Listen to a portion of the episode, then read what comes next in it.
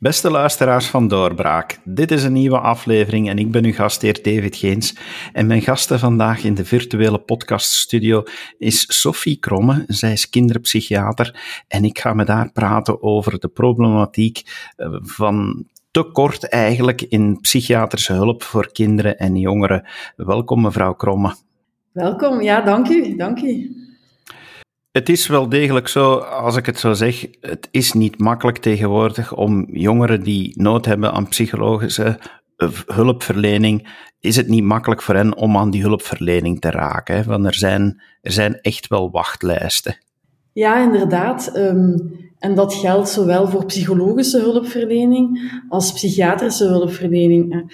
Ehm, heel veel kinderen met um, ja, wat meer ernstige problemen Ehm, wat meer ernstige psychische problemen hebben zelfs niet alleen psychologische hulp nodig, maar ook psychiatrische hulp. En inderdaad, ehm, er zijn uh, voor beide ehm, ja, grote wachtlijsten. Dat klopt. Enig idee waarom er zo'n wachtlijsten zijn? Is het gewoon dat er te weinig mensen uh, kiezen om te studeren in de richting van jeugdpsychiatrie en psychologie? Um, mogelijks ook. Hè. Um, dat is zeker ook wel iets wat wij um, als kinder- en jeugdpsychiaters heel erg zouden willen aanmoedigen. Dat van de artsen die kiezen om dus geneeskunde te gaan studeren, dat er daar eigenlijk nog een grotere, groep, grotere groep dan nu zou gaan kiezen voor kinder- en jeugdpsychiatrie of volwassenenpsychiatrie. Dat is zeker iets wat wij uh, heel erg zouden willen aanmoedigen.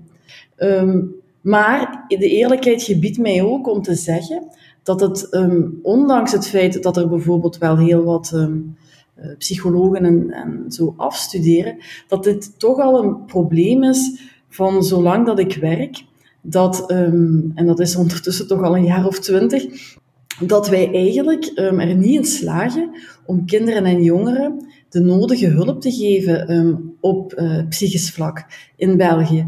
En um, ja, dat is dus niet iets van alleen maar de laatste tijd, maar dat is eigenlijk al zo lang als ik weet en zolang als ik in het werkveld sta en wellicht nog wel iets langer ook. Ja, die wachtlijsten, daar, daar horen we al zo lang van. Dat, dat wordt iedere keer maar opnieuw aangekaart, maar die wachtlijsten blijven bestaan. Waarom gebeurt er eigenlijk niets? Ja, dat vragen wij ons ook af. Hè.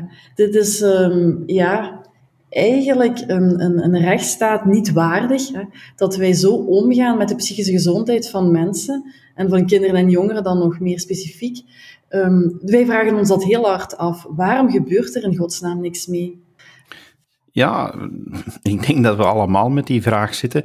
Hoewel we toch eigenlijk uh, ja, in een, inderdaad in een welvaartsstaat leven, uh, waar, uh, waar daar genoeg mogelijkheden zouden moeten zijn, maar als ik het van buitenaf bekijk, dan heb ik soms wel de indruk dat het ook te maken heeft dat er, dat er weinig middelen ter beschikking worden gesteld van geestelijke gezondheidszorg. Klopt dat? Ja, ik denk dat wij in de uh, gezondheidszorg heel erg sterk georiënteerd zijn op het somatische aspect. Um, we zijn in België behoorlijk goed en, en functioneren aan de top um, voor het uh, organiseren van uh, somatische gezondheidszorg. Um, maar wat geestelijke gezondheidszorg betreft, um, ja, daar hebben we eigenlijk niet zo'n goede bril voor. Hè. We, we kijken daar niet goed genoeg naar, we zien dat precies te weinig en we organiseren ons daar niet naar, naar die noden. Dus ja, er zou eigenlijk een, een beetje een verschuiving moeten komen. Niet alleen het somatische aspect van gezondheid is belangrijk, maar natuurlijk ook het psychische aspect van gezondheid is heel erg belangrijk. Ja, er zijn natuurlijk op dit moment ook wel twee ministers bij betrokken. Er, er, worden toch ook initiatieven genomen, heb ik de indruk. Uh, minister Van den Broeke heeft toch een, een behoorlijk budget eh, uitgetrokken. Ja, en, en wij zijn ook wel blij met die initiatieven die er gebeuren. Maar doordat er eigenlijk al historisch zo weinig is geïnvesteerd in geestelijke gezondheidszorg in ons landje, kan de minister met zo'n budget van 20 miljoen bijvoorbeeld ook niet alle historische achterstanden gaan inhalen. Dat is eigenlijk, ja, dat is belachelijk om dat te denken. Um, het is een, een, goed begin, maar er gaat nog heel veel moeten gebeuren om alle leemtes op alle niveau van gezondheidszorg uh, voor kinderen en jongeren, um, en dan meer bepaald de geestelijke gezondheidszorg van kinderen en jongeren, om al die leemtes te gaan opvullen, gaat er echt nog veel meer moeten gebeuren.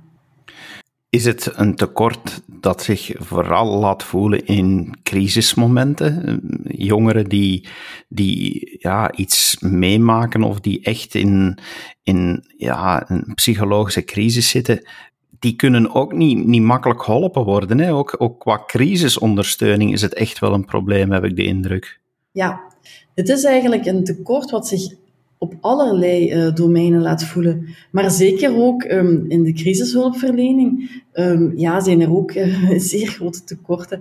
En slagen wij er niet in om met um, de mensen en de middelen die wij nu hebben, om kinderen en jongeren in ernstige psychische crisis ja, op een uh, respectabele tijd te helpen, of binnen een respectabele tijd te helpen. We slagen daar jammer genoeg niet in.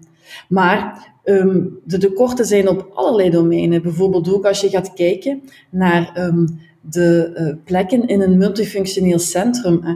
Bijvoorbeeld, ja, dat zijn zo een soort van behandelinternaten. Hè. Um, kortweg uitgelegd voor jongeren met ja, heel speciale uh, problemen, zoals verstandelijke handicap of ernstig autisme of ernstige hechtingsproblemen.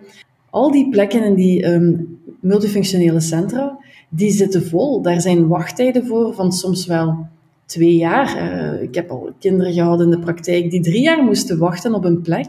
Ja, je kunt je natuurlijk wel voorstellen, als jij twee jaar moet wachten op zo'n plek in een uh, multifunctioneel centrum, dat het ondertussen niet zo gemakkelijk gaat met die kinderen en die jongeren thuis en op de scholen. En dat die ondertussen ook in crisis gaan. En daardoor meer beroep doen op ambulante um, kinderpsychiaters of um, dan nodig, maar ook op de spoedgevallendiensten van de ziekenhuizen en op crisisplekken en K-diensten. Dus dat hangt eigenlijk allemaal een beetje aan elkaar vast en dat, dat is allemaal met elkaar verbonden. Dus het is um, ja, een beetje te kort door de bocht te zeggen dat het eigenlijk alleen neerkomt op een tekort aan crisiswerking. Nee, er zijn, er zijn heel veel hiaten. En um, wij zouden die eigenlijk allemaal moeten opgevuld uh, krijgen. Want anders, uiteindelijk gaat iedereen uiteindelijk wel een crisis. En, en ziet je daar dan inderdaad een overloop. Maar door veel vroeger te interveneren, voldoende plekken te voorzien in bijvoorbeeld MFC's, maar ook in ambulante uh, centra, in de centra voor geestelijke gezondheidszorg bijvoorbeeld, door daar kort op de bal te spelen, mensen intensief en snel te kunnen volgen, zou je ook heel wat crisissen kunnen vermijden. Um, dus het, het, het, probleem ligt eigenlijk op um, verschillende niveaus van de uh, hulpverlening aan um, kinderen en jongeren en ouders. Is het nu moeilijker geworden voor jongeren? Want we horen dat toch alleszins meer, dat jongeren nood hebben aan hulp, um, is dat iets wat vroeger onbespreekbaar was en daardoor onder de radar bleef en dat nu gewoonweg wel duidelijk benoemd wordt? Of zit er een verandering dat het nu echt moeilijker geworden is voor onze jongeren? Ja, ik denk dat daar verschillende factoren uh, in meespelen. Er is inderdaad wat meer openheid gekomen in onze maatschappij om te spreken over psychische problemen. Um, er is ook wat meer um, uh, sensitiviteit gekomen bij um, hulpverleners, bij huisartsen, bij CLB-artsen, om ook naar dat psychische stuk van um, mensen en ook van kinderen en jongeren natuurlijk te gaan kijken. Dus daar is zeker uh, wel ook een, maatschappelijke evolutie.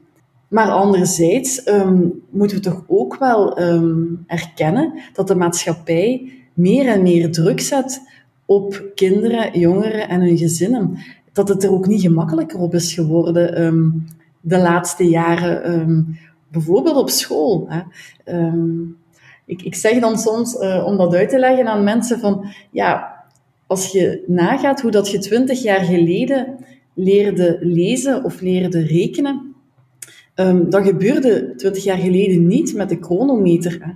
Tegenwoordig zit die prestatiedruk op kinderen en jongeren eigenlijk al vanaf het eerste leerjaar erin. Je moet uh, lezen op tijd, je moet lezen met de chronometer, je moet rekenen met de chronometer in sommige scholen.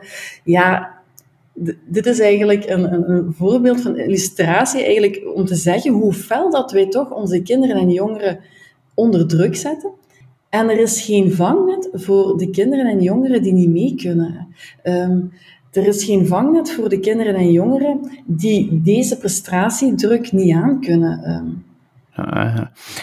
Is het dan ook iets wat algemeen moet aangepakt worden? Moeten scholen dan veranderen? Moeten ouders eh, op een andere manier gaan opvoeden? Is het echt een, een probleem van ons allemaal? Ja, ik denk dat dat inderdaad ook een maatschappelijk probleem is, dat wij eigenlijk allemaal onszelf aan het voorbijhollen zijn. Um, dus um, ja, dat is iets wat we niet alleen gaan opgelost krijgen in, in, in onze sector.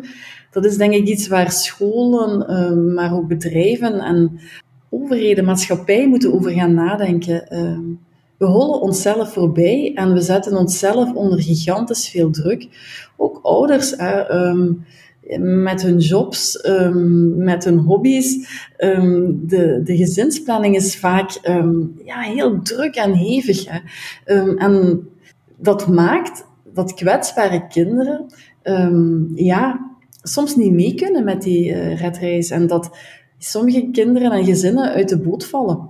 Als je erover nadenkt, niet om te zeggen dat het vroeger beter was, maar dit is eerder een illustratie om te zeggen hoeveel druk dat wij onszelf opleggen als maatschappij, als, um, waarin wij nu leven. Vroeger, als je van school kwam um, om vier uur, ja, dan was het gedaan. Dan kon uw leraar u niet meer bereiken. Alles wat je had opgekregen voor de dag daarna, dat stond in uw agenda en, en je waart er eigenlijk vanaf. Je moest dan natuurlijk nog beginnen te studeren, um, maar er kwam geen nieuwe informatie of geen nieuwe input uh, meer binnen. Tegenwoordig met Smart School, dat is allemaal heel prettig, maar kinderen worden tot avonds laat bestookt met berichten, met extra informatie, met vergeet niet dit nog mee te nemen voor morgen.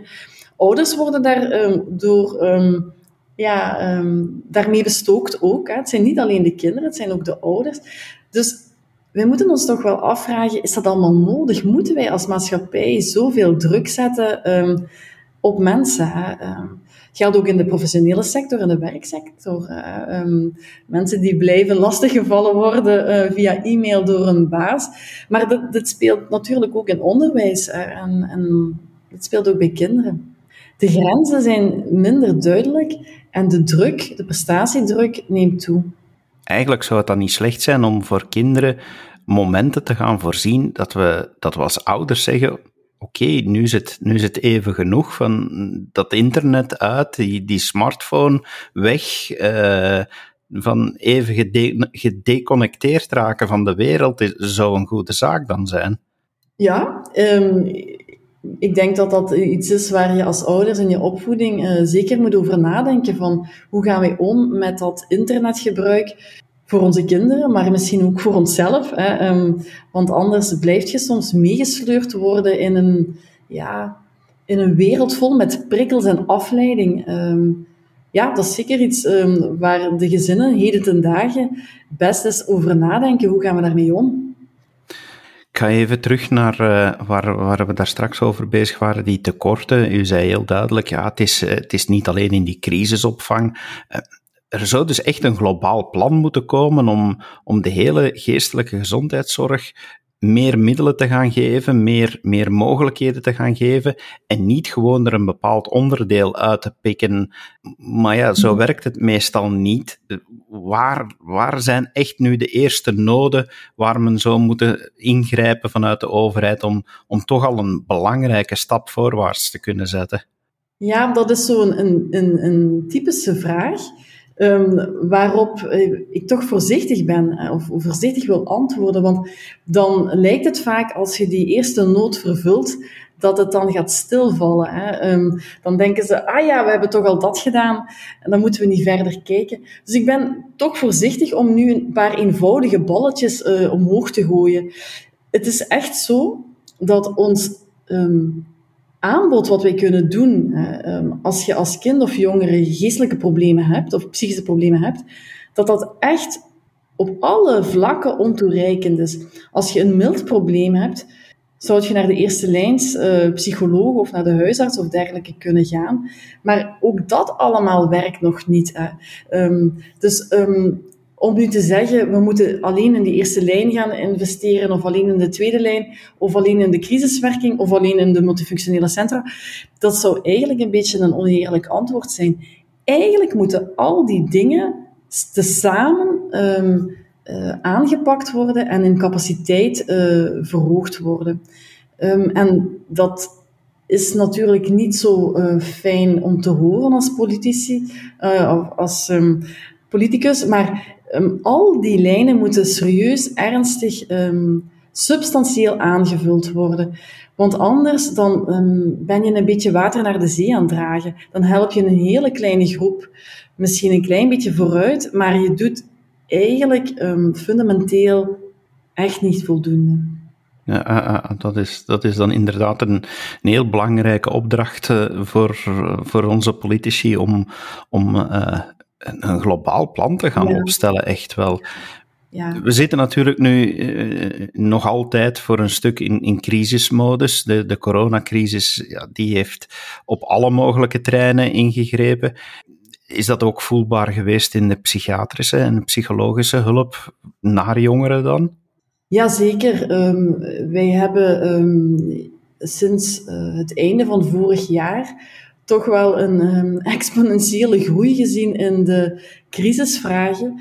Um, ook omdat alles wat daarvoor ligt eigenlijk um, ja, onvoldoende werkt. Maar wat zagen wij dan bij de crisisvragen? Ja, veel meer uh, jongeren met suicidale gedachten, maar ook met eetstoornissen, angststoornissen, emotionele problemen, kinderen met gedragsproblemen.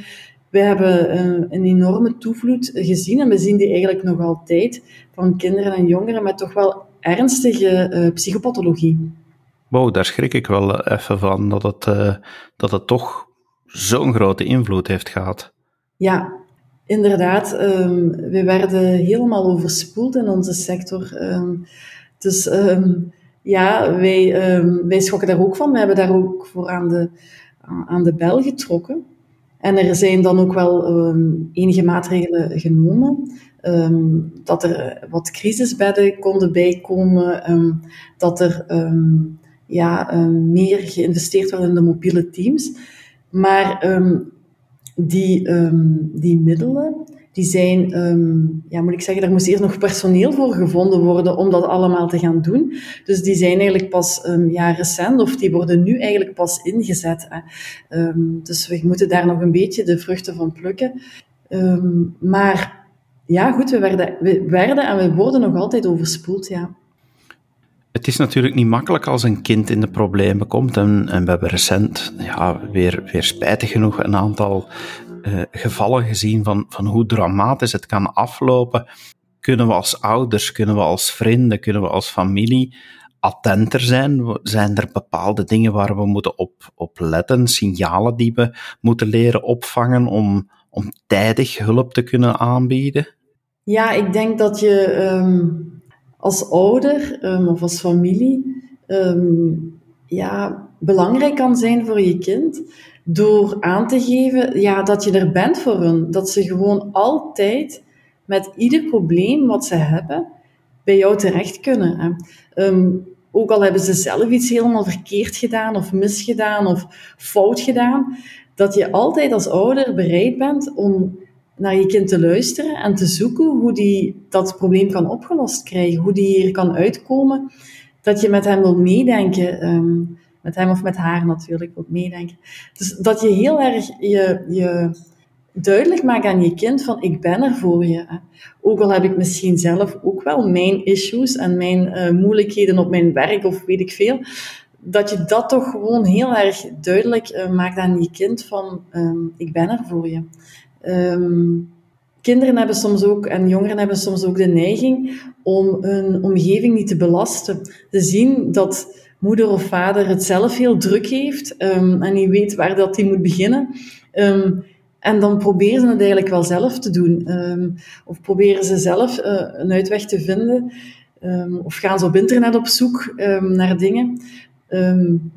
ja, toch expliciet aangeven van ik ben er voor je. Je kan altijd naar me komen, ook al heb ik het soms wel druk. Ik maak hier tijd voor. En, en ook al heb je het zelf helemaal verbrod, het is niet erg.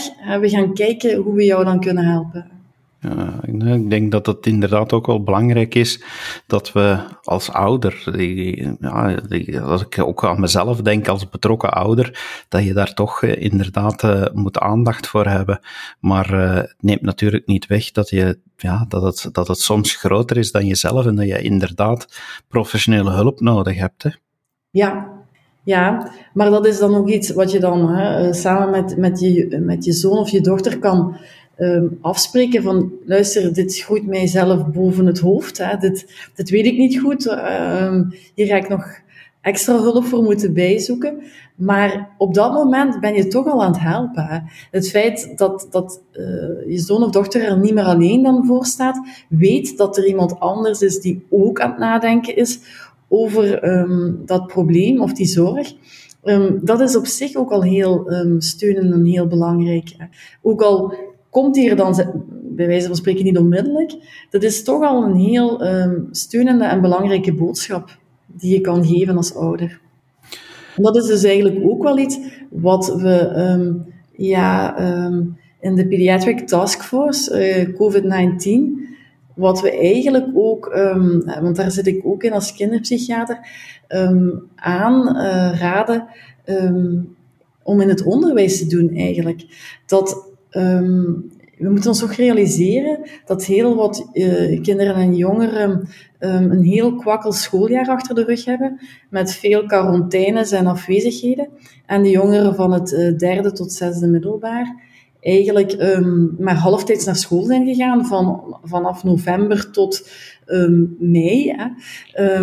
dus dat scholen ook niet meer alleen zouden inzetten op die uh, prestaties, um, die nog moesten ingehaald en bijgewerkt worden, maar dat er ook wat oor zou zijn um, voor, naar psychosociale problemen en noden van jongeren, dat daar ook wat een luisterend oor kon geboden worden aan jongeren, of wat klasgesprekken konden uh, georganiseerd worden, om een beetje in te gaan op de psychosociale ervaringen van jongeren in die hele periode. En om elkaar daar ook wat in te steunen. Het moet voor u als, als betrokken kinderpsychiater toch ook frustrerend zijn. We, we, hebben het nu de hele tijd over, over de kinderen, maar, maar voor u moet het toch ook heel moeilijk zijn om, om te merken dat er, dat er te weinig hulp is en dat, dat u, dat u ja, dat er zoveel zijn die je zo willen helpen, waarschijnlijk, maar niet kan helpen. Breek mij de bek niet open, zeggen ze bij ons, maar dat, dat is zo, dat is echt zo. Um, dat, dat is enorm frustrerend. Maar ik kan daar als kinderpsychiater ook niet de hele dag aan denken. Want dan, dan, dan word ik zo boos en gefrustreerd dat ik niet meer kan werken.